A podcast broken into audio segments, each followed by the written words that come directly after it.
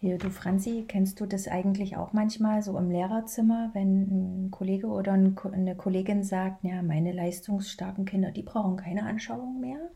Hast Klar. du das schon mal gehört? Habe ich schon sehr oft gehört, nicht nur im Lehrerzimmer. Auch in den Seminaren erzählen das äh, Studierende.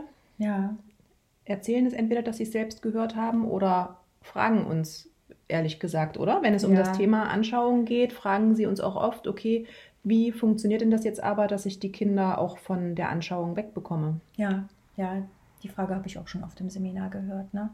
Oder, oder eben auch so ein Satz, ja, wie oh, Fritzchen braucht, braucht immer noch die Finger. Mhm. Ne? Und dann denke ich mir, okay, schau doch mal nach, inwieweit, wie, auf welche Art benutzt er sie denn? Ja. Na, das ist ja nochmal eine andere Geschichte. Mm, Wir wollen mit diesem Podcast mal ein bisschen diesen Fragen und vielleicht auch diesen Meinungen, die wir da so eingefangen haben und kennen, ähm, auf den Grund gehen und diese Ansichten, die ja auch relativ stark verbreitet sind, mal auf die einen kleinen Perspektivwechsel, mal einen kleinen Perspektivwechsel mit, mit euch probieren. Genau. Ne? Ja, und da sollte man als erstes vielleicht mal kurz darüber nachdenken, warum brauchen denn überhaupt die besagten Kinder Anschauungsmittel? Oder anders formuliert, warum brauchen eigentlich, und das ist das, was wir am Ende Mhm. äh, feststellen Ja. wollen, warum brauchen eigentlich alle Kinder beziehungsweise auch alle Menschen ähm, Anschauungsmittel? Ne? Ja, die Anschauung, Ja. also ein Bild von etwas. Genau. Ne? Warum ist es wichtig, sich ein Bild von etwas machen zu können? Das ist im Grunde schon die erste Antwort. Ne? ja. Denn in, im Mathematikunterricht in der Grundschule ist es so, aber ja, wie gesagt, wir können das eigentlich auf, auch auf uns Erwachsene beziehen.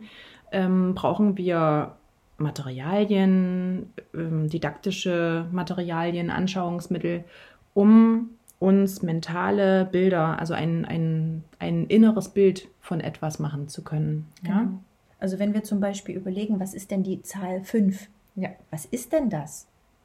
Dann können wir die Zahl äh, für sich allein sehen als Menge oder auch als, als, äh, als, Zerlegung. als, mm, ja, das wollte ich noch nicht, also erstmal so als Menge sehen oder aber auch als Platz in einer Zahlenreihe. Okay. Ne? Das sind die zwei Aspekte. Aber genau das mit der Zahlzerlegung, das ist eigentlich das Spannende. Also Mhm. die Zahl in Beziehung zu anderen Zahlen. Genau, wie setzt sie sich zusammen? Ne? Das, und das, Mhm. ähm, ja, da sind diese inneren Bilder eben ganz wichtig, dass Mhm. man eine Vorstellung davon entwickelt, was bedeutet das eigentlich? Ne? Also wie kann so eine Zahl sich zusammensetzen? Mhm. Und wenn man da ein Mengenbild hat, ein Zahlzerlegungsbild, dann helfen nicht nur die symbolisch aufgeschriebenen Zahlen, sondern wir brauchen Mengenbilder dazu. Und da gibt es ja so schöne im Zahlenbuch, schöne Beispiele. Mhm. Ne? Da entsteht dann, wenn wir zum Beispiel bei so einer Zahlzerlegung von der 5 äh, das Zahlenhaus schreiben oben ins Dach die 5. Auf der linken Seite schreiben wir dann 5, 4, 3, 2, 1, 0 hin. Äh, Und auf der rechten Seite 0, 1, 2, 3, 4, 5. Wenn wir diese Zerlegung mit Plättchen daneben legen, dann entsteht ein ganz wunderbar, ähm, eine wunderbare geometrische Abbildung. Mhm.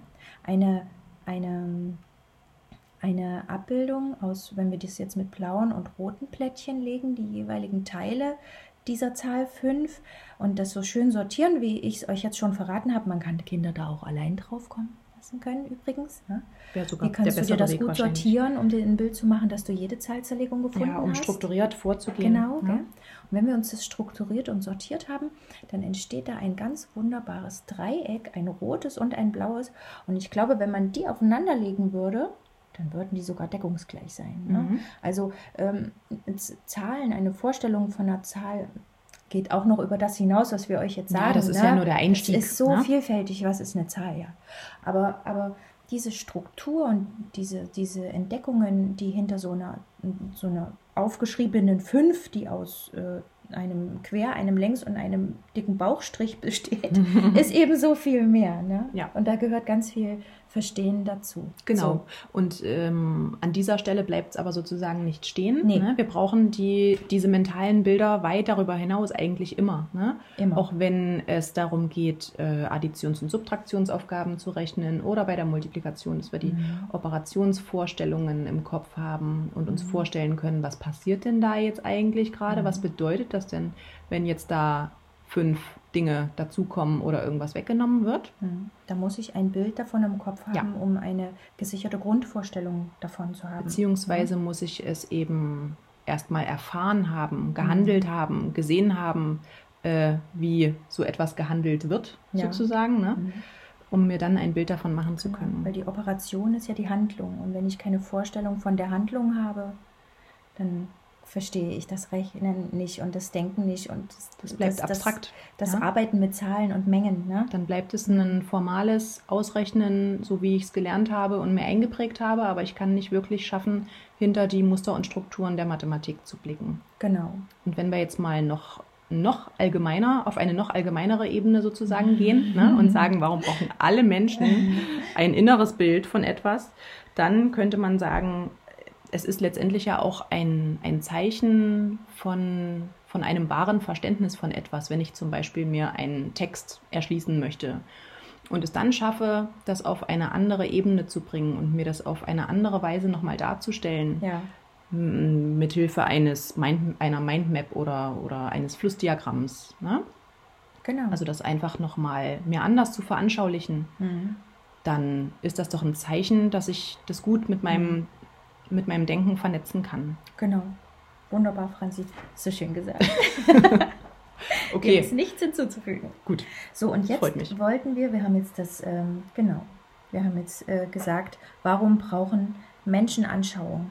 Und um euch als vielleicht auch erfahrene Lehrer oder Lehrerin mal einzuladen, nochmal zu, selber zu erspüren, was bedeutet denn diese Vernetzung der Darstellungsform, die ihr auch ja in der Abbildung vor euch seht, ähm, was das ist, was das macht und was das auch für euch tun kann. Die auch, mit, die auch mit äh, Anschauungsmitteln einhergeht, ne, um Genau. jetzt den Bogen nochmal zu schließen. Ja. Da wollen wir mit euch mal ein kleines Gedankenspiel machen. Bevor wir aber dieses Gedankenspiel machen, braucht ihr ein paar Mathe, also nicht Mathewörter im Sinne der Symbolsprache, sondern die, ähm, also die, die, die Fachsprache Mathematik von uns. Also wenn ihr äh, auf die Abbildung schaut, steht das in diesem Bereich Sprache, da gehört das hinein. Und da kann man sehr gut mit Kindern mit Wortspeichern arbeiten. Und wir machen das jetzt mal mündlich, ist ja ein Podcast. Ne? Ja. Ihr habt also eine Zahlenmauer, die ist leer. Die hat drei Etagen. Man sagt dazu auch, das sind erste Reihe, zweite Reihe, dritte Reihe, von unten nach oben gesehen. Wenn ihr euch die erste Reihe anschaut, manchmal wird die auch Grundreihe genannt, dann gibt es den linken Eckstein, den Mittelstein und den rechten Eckstein. Obendrauf eine Etage drüber, das ist die zweite Reihe. Und ganz oben in der dritten Reihe, der letzte Stein obendrauf, wird Deckstein genannt. Diese Begriffe braucht ihr jetzt. Genau. So.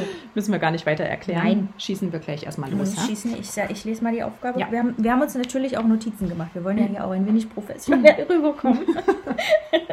also, da, da dies für euch nur ein Podcast ist und kein Seminar, könnt ihr vielleicht die Augen schließen oder Könnte ihr nutzt Seminar. die Vernetzung der Darstellungsform und macht euch ein Bild. Ja? Ähm, also, stellt euch vor, ihr habt eine Zahlenmauer mit drei Reihen. Da können beliebige Zahlen drin stehen. Ne? Die Zahlenmauer ist leer. Die. Zahlenmauer ist jetzt erstmal leer. Ne? Um was es jetzt geht, jetzt ist, kommt das Problem. Und zwar, was passiert mit dem Deckstein, wenn du den Mittelstein, also unten in der ersten Reihe, den mittleren Stein, um 1 erhöhst?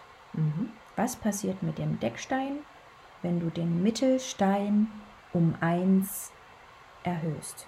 klingt erstmal nach einer banalen Aufgabenstellung, Mhm. soll ja aber auch ähm, im Sinne der natürlichen Differenzierung unser Low Floor sein. Ne? Also Genau. erstmal eine Aufgabenstellung, ein, ein Problem, eine Ja. Problemstellung, Ja. Die für alle Kinder verstehbar ist. Genau, und hier in dem Sinne, für jemanden, der auch so ein bisschen fachlich drinsteckt, ist hier das operative Prinzip ganz stark da. Ne? Ja. Was passiert, wenn, wenn dann, wenn ich das mache, Genau. passiert das. Also verändert sich die innere Struktur auf eine ganz bestimmte Art in der Zahlenmauer. Okay, Im Sinne des Low Floors ja, müssen, Low wir, Floor. müssen wir sagen, ähm, es ist ganz wichtig, dass die Kinder, wenn man diese Aufgabe mit ihnen ausprobieren möchte, das Aufgabenformat der Zahlenmauern schon, dass Klar sie das ist. schon kennen, ja, dass sie Mhm. schon wissen, wie rechnet man denn so eine Zahlenmauer aus? Was bedeutet das eigentlich? Ja, wie geht das? Wie geht das Rechnen in einer Zahlenmauer? Und den Kindern müssen, wie wir das mit euch jetzt gemacht haben, vorher auch die mathematischen Fachbegriffe klar sein. Ähm, was ist ein Deckstein, was ist ein Mittelstein, ein Ja. Eckstein, wie wir äh, erste Reihe, zweite Reihe, dritte Reihe. Das brauchen die Kinder, wenn sie über das Problem nachdenken, beziehungsweise in, mit anderen Kindern in Kommunikation treten wollen und sich fachlich austauschen wollen. Genau, und da sind wir auch schon wieder eigentlich so ein bisschen bei der Bedeutung der Sprache für den Mathematikunterricht. Ähm, nämlich, dass sie diese Begriffe brauchen, einmal für sich, um selber Erklärungsmuster zu finden und Ja. ihr eigenes Denken sozusagen so zu strukturieren und eben aber auch, um sich anderen zu erklären. Ne? Genau. Und dafür hilft, äh, das haben wir von Pikas gelernt, ein Wortspeicher. Ein schönes Wortspeicherplakat. Okay. Ähm, die White Walls. Jetzt geht es eigentlich um die White Walls in Ja, unserem heutigen das Podcast. ist heute unser Fokus. Ne? Ja? Und bei diesen White Walls brauchen eure Kinder die Komponenten, also diese verschiedenen Modi, die verschiedenen Darstellungsmodi. Die ihr auf, der, auf dem Startbild sehen könnt. Genau. Ähm, ich würde sagen, wir fangen, wollen wir erstmal erklären, wie dieses didaktische Prinzip entstanden ist? Oder Ja. erstmal, ja, das kurz noch? Ja, oder, vielleicht, Ja. ja. Also ganz kurz äh, als kleiner Einwurf. Mh, vielen wird vielleicht dieses didaktische Prinzip bekannt sein als das Eisprinzip von Jerome Bruner. Es ist schon ein recht altes mathematikdidaktisches Prinzip. Eis, naja, so haben wir es uns im Studium gemerkt. Ja. Ne? Abkürzung E- E-I-S. E steht für N aktiv, also die Handlung. Ja. I steht für ikonisch, also das Bild. Und das S für symbolisch, also die, die symbolische Sprache in der Mathematik. Das heißt eben die, die Zahlen, ne, mit denen ich operiere dann. Ja, oder auch die Rechenoperationszeichen oder. Ja, Ne? genau, die gehören auch dazu. Oder wie im allerersten Podcast äh, die, der Bauplan für das Würfelbauwerk. Das ist auch eine symbolische Darstellung. Genau. Übrigens, ne? Also. Und im Laufe der Zeit wurde aber dieses Prinzip aus diesen drei, also was aus diesen drei Elementen bestand, noch um eine weitere Ebene erweitert. Nämlich, haben wir gerade ja auch wieder festgestellt, wie wichtig das eigentlich ist, die Sprache. Genau, und wir, Jetzt kommt's. wie ihr in der Illustration sehen könnt, haben es noch erweitert um die mentale Ebene. Ähm, sicherlich ist allen Didaktikern klar, dass man nur über diese vier Ebenen Handlung, Bild, Mathesprache, Sprache ein gutes, vernetztes und strukturiertes mentales Bild schaffen kann. Aber einfach um das nochmal in den Fokus zu rücken, dass nur so dieses gute mentale Bild, die mentale Operation entstehen kann, haben wir das nochmal darum erweitert. Ja, Na? Okay. So, also die White Walls. Jetzt, haben wir, jetzt gehen wir wieder in unser Gedankenspiel rein.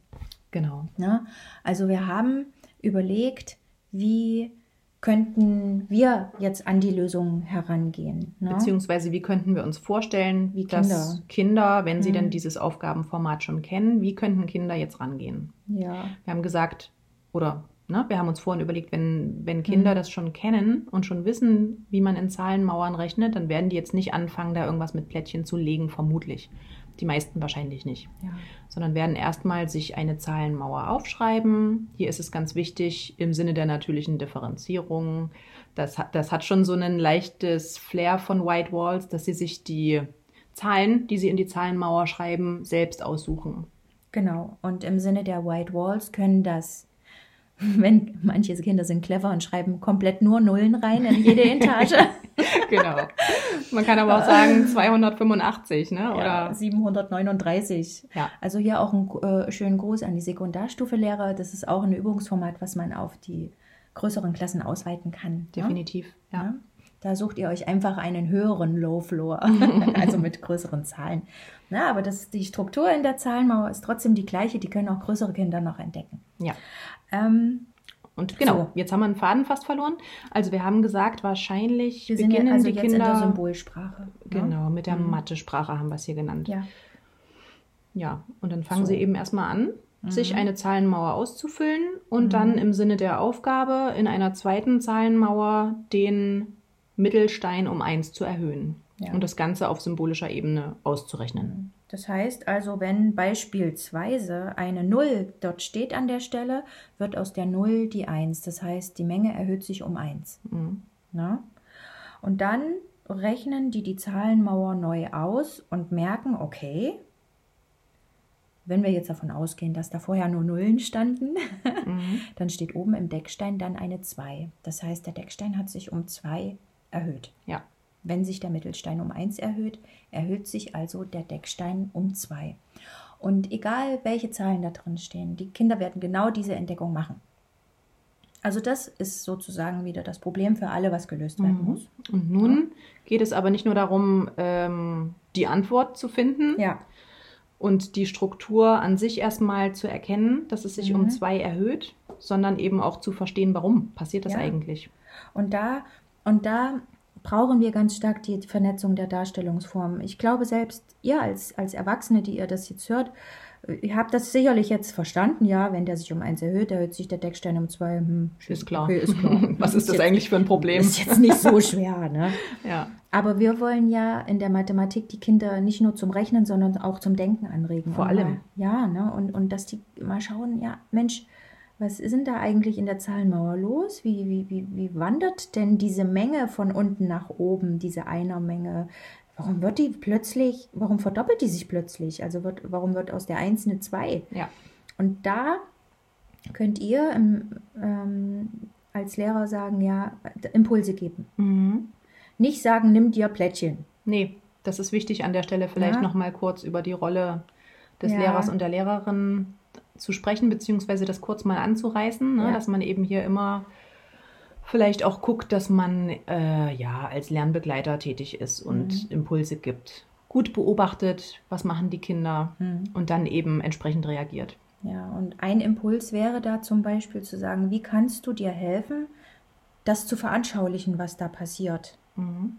Wie kannst du die Menge darstellen? Ja, Wie kannst du dir darstellen, dass sich die Menge um eins erhöht unten im Mittelstein? Wie kannst du dir helfen? oder wie kannst du es so gut darstellen, dass man auf einen Blick erkennen kann, Genau, was da ja. eigentlich passiert? Noch besser. Ja. Schön. Also ihr merkt auch, wir diskutieren ja immer heiß rum. Ne? Wie, wie, gute Impulse, das muss man tatsächlich auch ein bisschen trainieren. Ja. Ne? Also sich auch zurücknehmen. Wir haben ja oft so ein, sind ja oft so Helfertypen, ne? Ja. Und sagen, ja, komm, mach's doch so, mach's so, mach's so. Und man Ja. denkt, den Kindern hilft man damit am meisten. Nee, ne? gar nicht. Hm. Ne? Die Kinder müssen von allein drauf kommen. Wir geben nur einen guten Impuls. Ja. Einen kleinen Piekser. So, und nun Ja. gucken wir mal. Nun Ja. haben wir den Impuls gegeben. Vielleicht äh, überlegst du mal, wie du es gut darstellen kannst. Und dann kommen eben die anderen Darstellungsebenen ins Spiel. Und wir hüpfen jetzt mal von der Symbol- bzw. Mathe-Sprache in die N-aktive Ebene, also in die Handlungsebene hinein, in den Handlungsmodus. Mhm. Wir stellen also jetzt unsere, unseren Denkprozess in Form einer Handlung dar. Ja.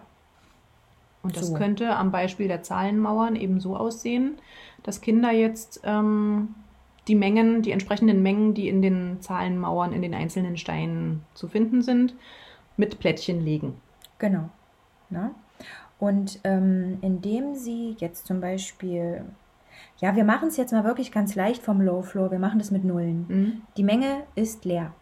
Es ist überall eine leere Menge. Unten im linken Eckstein, im Mittelstein ist leer und im rechten Eckstein ist leer. Wir schauen jetzt wirklich nur auf die Veränderung, Ja. auf die Mengenänderung hin. Also die Menge im Mittelstein erhöht sich um 1. Wir legen also einen, ein, zum Beispiel ein rotes Plättchen. Ich nutze im Unterricht für Veränderungen gerne rote Plättchen. Das Ja. hat irgendwie so, so ein Signal. Ne? So anstatt die blauen. Nehmen wir die roten. So. Und jetzt müssen wir schauen, wie, wie wandert denn eigentlich die Menge nach oben? Ne? Zum Beispiel, wenn wir jetzt, wir dürfen natürlich auch rechnen und sagen, wir schauen den linken Eckstein an, der hat eine 0, den Mittelstein, der hat jetzt die 1. Wie sieht es dann in der zweiten Etage links aus? Mhm. 0 plus 1 ist 1. Das Mhm. bedeutet, dieses rote Plättchen wandert nach oben. Genauso wandert dieses rote Plättchen aus dem Mittelstein.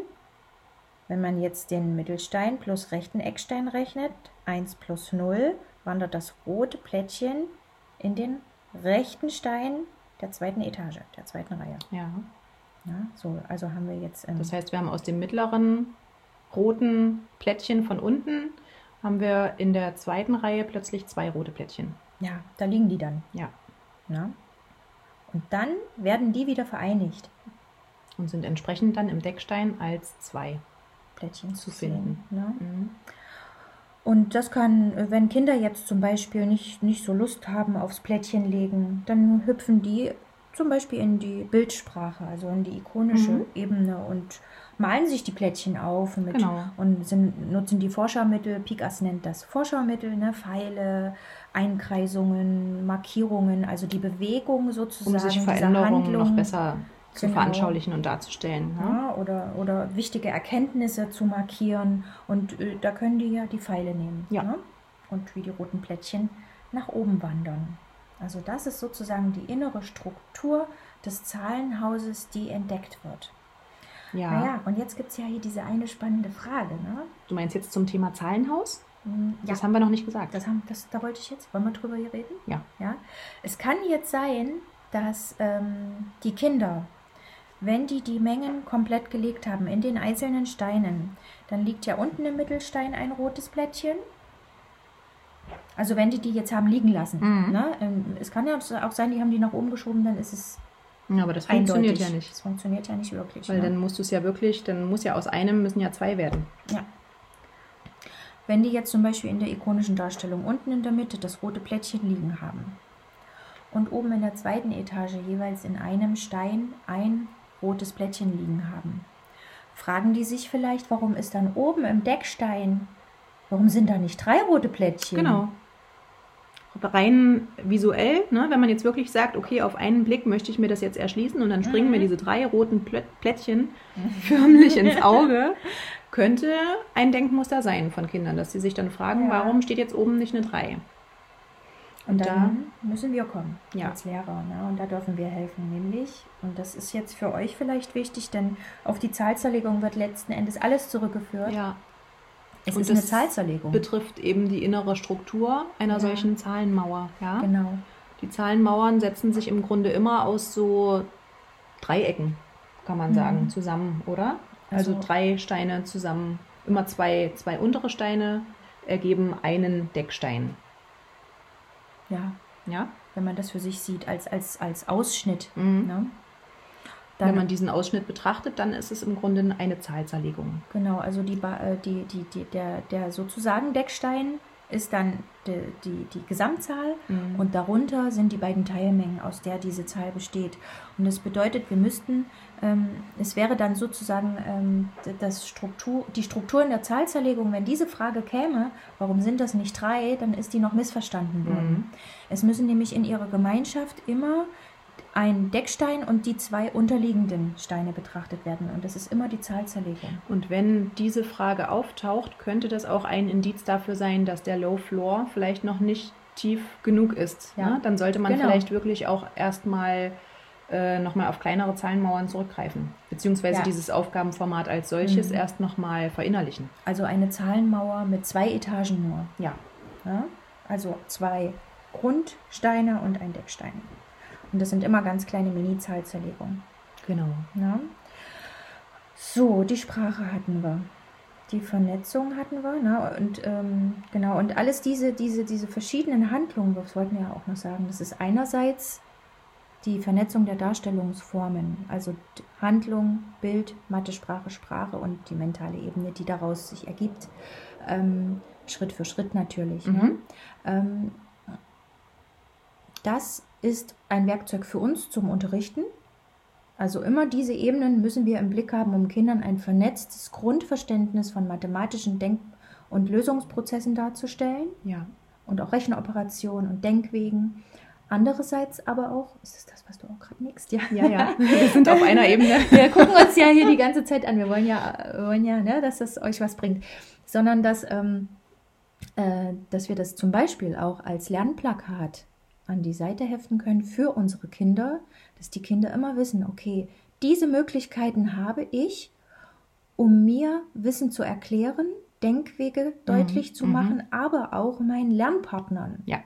Und äh, das ist ein Prozess, den man vom ersten Schultag an trainieren kann. Genau. Und, das sollte. Sind- man kann das bei der natürlichen Differenzierung nicht plötzlich als gegeben, Nee. wenn man damit anfängt in der dritten Klasse. Aber das so, sind zack, jetzt ne? genau die zwei Ebenen, auf Ja. die ich auch noch mal hinaus wollte. Ja. Haben wir uns jetzt ohne Worte verstanden? Sehr gut. genau, zum einen, hast du ja gerade schon gesagt, ich wiederhole es noch mal mit meinen eigenen Worten, kann man nicht davon ausgehen, dass das jetzt ad hoc da ist, sondern es muss sich im Laufe des Unterrichts beziehungsweise von Klasse 1 an entwickeln. Ne? Das Mhm. muss wachsen. Die Mhm. Kinder müssen das kennenlernen, dass sie eben handeln, dass sie am Material tätig sind. Und um nochmal auf die Ausgangsfrage an der Stelle vielleicht zurückzukommen, wenn Kinder da so reinwachsen und merken, hey, das ist überhaupt kein Problem, wenn ich Material nutze. Das ist, Ganz im Gegenteil. das ne? ist kein, äh, Mhm. kein Zeichen von Schwäche, sondern das ist eigentlich total schlau, wenn ich Mhm. es schaffe, meinen Denkweg jetzt auch noch aufzumalen, um anderen zu zeigen, oder, wie ich oder, denke. oder in handelnder Form für mich klar zu machen. Genau, und wenn ich, wenn ich so eine Atmosphäre, so eine Lernatmosphäre schaffe, von Klasse 1 an in meinem Unterricht zu etablieren, dann kennen die Kinder das. Und dann äh, wird es für die auch kein Problem sein, immer mal wieder etwas auch mit einer Handlung oder mit Hilfe eines Mhm. Bildes darzustellen. Ja, dann haben wir nicht dieses typische Problem von wegen, meine Kinder, die schon gut rechnen können, die wollen das gar nicht mehr legen oder so. Na, dann Hm. ähm, hat das was von Lernkultur, von einer gemeinsamen Lernkultur. zu tun. Also des Mhm. Miteinanderlernens eben auch. Mhm. Ne? Was die zweite Ebene ist, Ja, was besonders wichtig ist, äh, denn im Sinne der Bildungsstandards, auf die wir auch in einem gesonderten Podcast noch Ja. eingehen wollen, weil die sehr, sehr wichtig sind, ähm, sollen wir ja das Miteinanderlernen fördern, also das Kommunizieren, das Argumentieren, das Verstehen anderer Lösungs- und Denkwege, ja. Und um anderen eben etwas gut erklären zu können, reicht manchmal nicht die Sprache, die wir sprechen. Nee. Oder da reichen auch nicht die, auch Symbole, nicht die Symbole. sondern manchmal Mhm. brauche ich eben, weil ein anderes Kind womöglich etwas auf einer anderen Ebene besser versteht, auch eine Handlungsebene oder Oder ein Bild. ja. Außerdem unterstütze ich meinen eigenen Denk- und Lernprozess nochmal total, indem ich, wenn ich mit einem anderen Kind in Kommunikation trete, nochmal ähm, mich auf dieses Kind gedanklich abstimmen muss und meine Darstellungsform diesem Kind anpassen muss. Das ist ein ganz starker metakognitiver Prozess. Ja. Da entsteht unglaublich viel Problemlösestrategie und, und, und, und Kompetenzen in Kinderhand. Ne? Und dafür hilft euch diese Vernetzung der Darstellungsform als Handwerkszeug. Deshalb ist es eine Ja. Vernetzung, weil man, man Mhm. äh, springt immer von einer Ja. Darstellungsebene in die andere und Kinder sollen auch in der Lage sein, sich auf verschiedenen Ebenen hier zu bewegen. Ne? Ja. Und ähm, Nur dann ist ein echtes, komplexes Verständnis da, wenn man sich auch flexibel in diesen Ebenen bewegen Genau. kann. Und das Ja. heißt doch, dieses wahre mathematische Verständnis führt nicht nur vom Material weg. Ja. Also ich soll nicht nur das Ziel haben, vom Material mich wegzuentwickeln oder die Kinder wegzuentwickeln, dass sie eben nicht mehr mit Plättchen rechnen und so weiter, ne? sondern dieses wahre mathematische Verständnis führt auch immer wieder zum Material zurück. Und also zur Anschauung zurück. ich habe es nur wirklich Genau. verstanden, wenn ich es auch legen kann und darstellen kann und Mhm. nicht nur formal die Zahlen in mein Heft schreibe. Oder irgendwelche Unbekannten. Ne? Ja. Und der, die, das Zahlenhaus ist nämlich in der dritten Etage schon das Rechnen mit drei Unbekannten. Die A plus meinst du? 2b plus c. Ja. Na? Und wenn äh, das 2b ist nämlich die Verdoppelung zweimal Mittelstein. Wenn ihr euch da mal in Ruhe nochmal damit auseinandersetzen wollt, gebt einfach Zahlenhaus ein, da findet ihr die innere Struktur eines solchen Zahlenhauses, auch mit Unbekannten. Mhm. Da einen schönen Gruß an die Sekundarstufe-Lehrer, das könnt ihr ohne Probleme mit euren größeren Schülern auch machen. Ja, Ne? Und in der, wenn ihr noch eine Etage draufstellt, dann verdreifacht der sich übrigens, aber das äh, könnt ihr selber noch aus. Das wollten wir aber tatsächlich noch sagen, Denise. Das sind Ja. nämlich die High Ceilings. Die High Die Ceiling. hatten wir noch nicht. Das müssen wir jetzt mal schnell noch machen. Das machen wir noch, gell? Ja, also High Ceiling. Wie kann man hier im Sinne der natürlichen Differenzierung noch mehr in die Tiefe gehen und nicht nur in die Breite? Ja? Also, wir können entweder mehr Etagen draufsetzen und dann äh, nochmal eine neue innere Struktur entdecken. Das ne? heißt, die Kinder bauen sich größere, Mhm. also höhere Zahlenmauern Mhm. ne, aus mehr Steinen. Oder man überlegt, wenn ich den linken Eckstein um eins erhöhe, was passiert dann mit dem Deckstein? Was ist oder, dann? Oder um erstmal das eigentliche Muster zu erkennen, haben ja. wir gesagt, ja. bräuchten wir eigentlich mehrere Zahlenmauern Zahlen nebeneinander der gleichen Form, also so ja. wie wir es ähm, wie wir es in der Aufgabenstellung beschrieben haben. Also zum Beispiel eine Dreiermauer ne, mit drei Etagen. Genau. Und dann gucke ich, okay, ich habe jetzt den Mittelstein um eins erhöht. Was passiert jetzt, wenn ich den Mittelstein um zwei erhöhe? Mit dem Deckstein. Mhm. Was passiert mit dem Deckstein, wenn ich den Mittelstein um drei erhöhe? Und so weiter. Erst dann verstehe ich ja das, das wirkliche Muster, das mhm. in diesen Zahlenmauern steckt. Nämlich, dass sich da oben der Deckstein verdoppelt. Erst dann entdecke ich das. Wenn ich das nur mit einem Beispiel mache, sehe ich, aus 1 wird 2, aber irgendwann sehe ich, aus 2 wird 4, hm, aus 3 wird 6, aus 4 wird 8 und dann sehe ich, oh, das verdoppelt sich. Das sind ja die, die Verdopplungsaufgaben. Mhm. Okay, also das ist dann das Muster aus der Struktur, die entdeckt wurde in der Weiterführung entsteht dann das Muster. Ist auch ein Kompetenzbereich in den Bildungsstandards ja. übrigens. Ja, wir merken schon, wir müssen die, glaube ich, als nächstes bringen. Da haben wir schon einen ja. kleinen Ausblick. Ja, ja. ähm, okay, jetzt schauen wir nochmal auf unsere Zettel.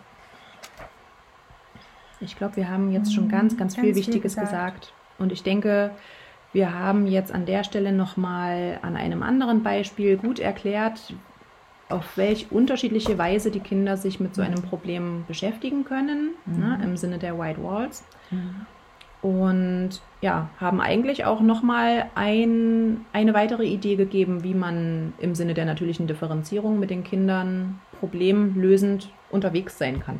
Ja, sage ich jetzt einfach mal so. Und eben hinter die Mathematik schauen kann. Ja. Ne? Und man braucht dafür nicht viel. Ja, man muss nicht äh, 100 Kopien ziehen mit je fünf verschiedenen Schwierigkeitsstufen. Man mhm. sagt einfach, man kann sogar sagen, zeichnet euch eine Zahlenmauer auf. Ja, die brauchen Aus, eigentlich nur ein weißes ja. Blatt oder ihr Matheheft und, und fertig. Stift. Und los geht's. Ja. ja. Und eben die Materialien, das didaktische Material ja. ähm, für die Handlung. Ja, genau. Und ansonsten viel Freiraum, viel äh, ja, Begleitung durch mhm. den Lehrer und ja, Offenheit. Genau. Schön. Ja? Ich würde sagen. Das ist ein gutes Schlusswort. Ja. das war heute ein bisschen länger als letztes Mal. Ne? Letztes Mal hatten wir 20 Minuten, heute 30. Wir hoffen, wir haben euch jetzt nicht überfordert. Wir haben uns ein bisschen zwischenzeitlich emotional reingeredet, glaube ich. ja, aber ich glaube, da müsst ihr euch dran gewöhnen. Ja. Also wenn ihr das weiter hören wollt, daran müsst ihr euch gewöhnen. Ja. Ja, das ist so. Wir, wir können nicht aus unserer Haut. Nee, wir steigern können, uns da manchmal ein bisschen rein. Ja, aber nur so erwachsen ja auch neue Ideen und Kreativität, oder? Ich hoffe, es war so mhm. einigermaßen gut strukturiert, dass man das nachvollziehen konnte ja. und dass hier wirklich auch die Abbildung, die als Startbild dient, sozusagen reicht, um das nachvollziehen zu können, was ja. wir hier die ganze Zeit reden. Wir freuen also, uns ja, über Feedback. Wollte ich auch gerade sagen. Schenkt ne? uns, schenkt uns Feedback. Sehr gerne. Wir freuen uns darüber. Gut, dann ja. Alles Gute, bis zum nächsten Mal. Ja, wir freuen uns riesig. Tschüss, eure Denise und Franzi.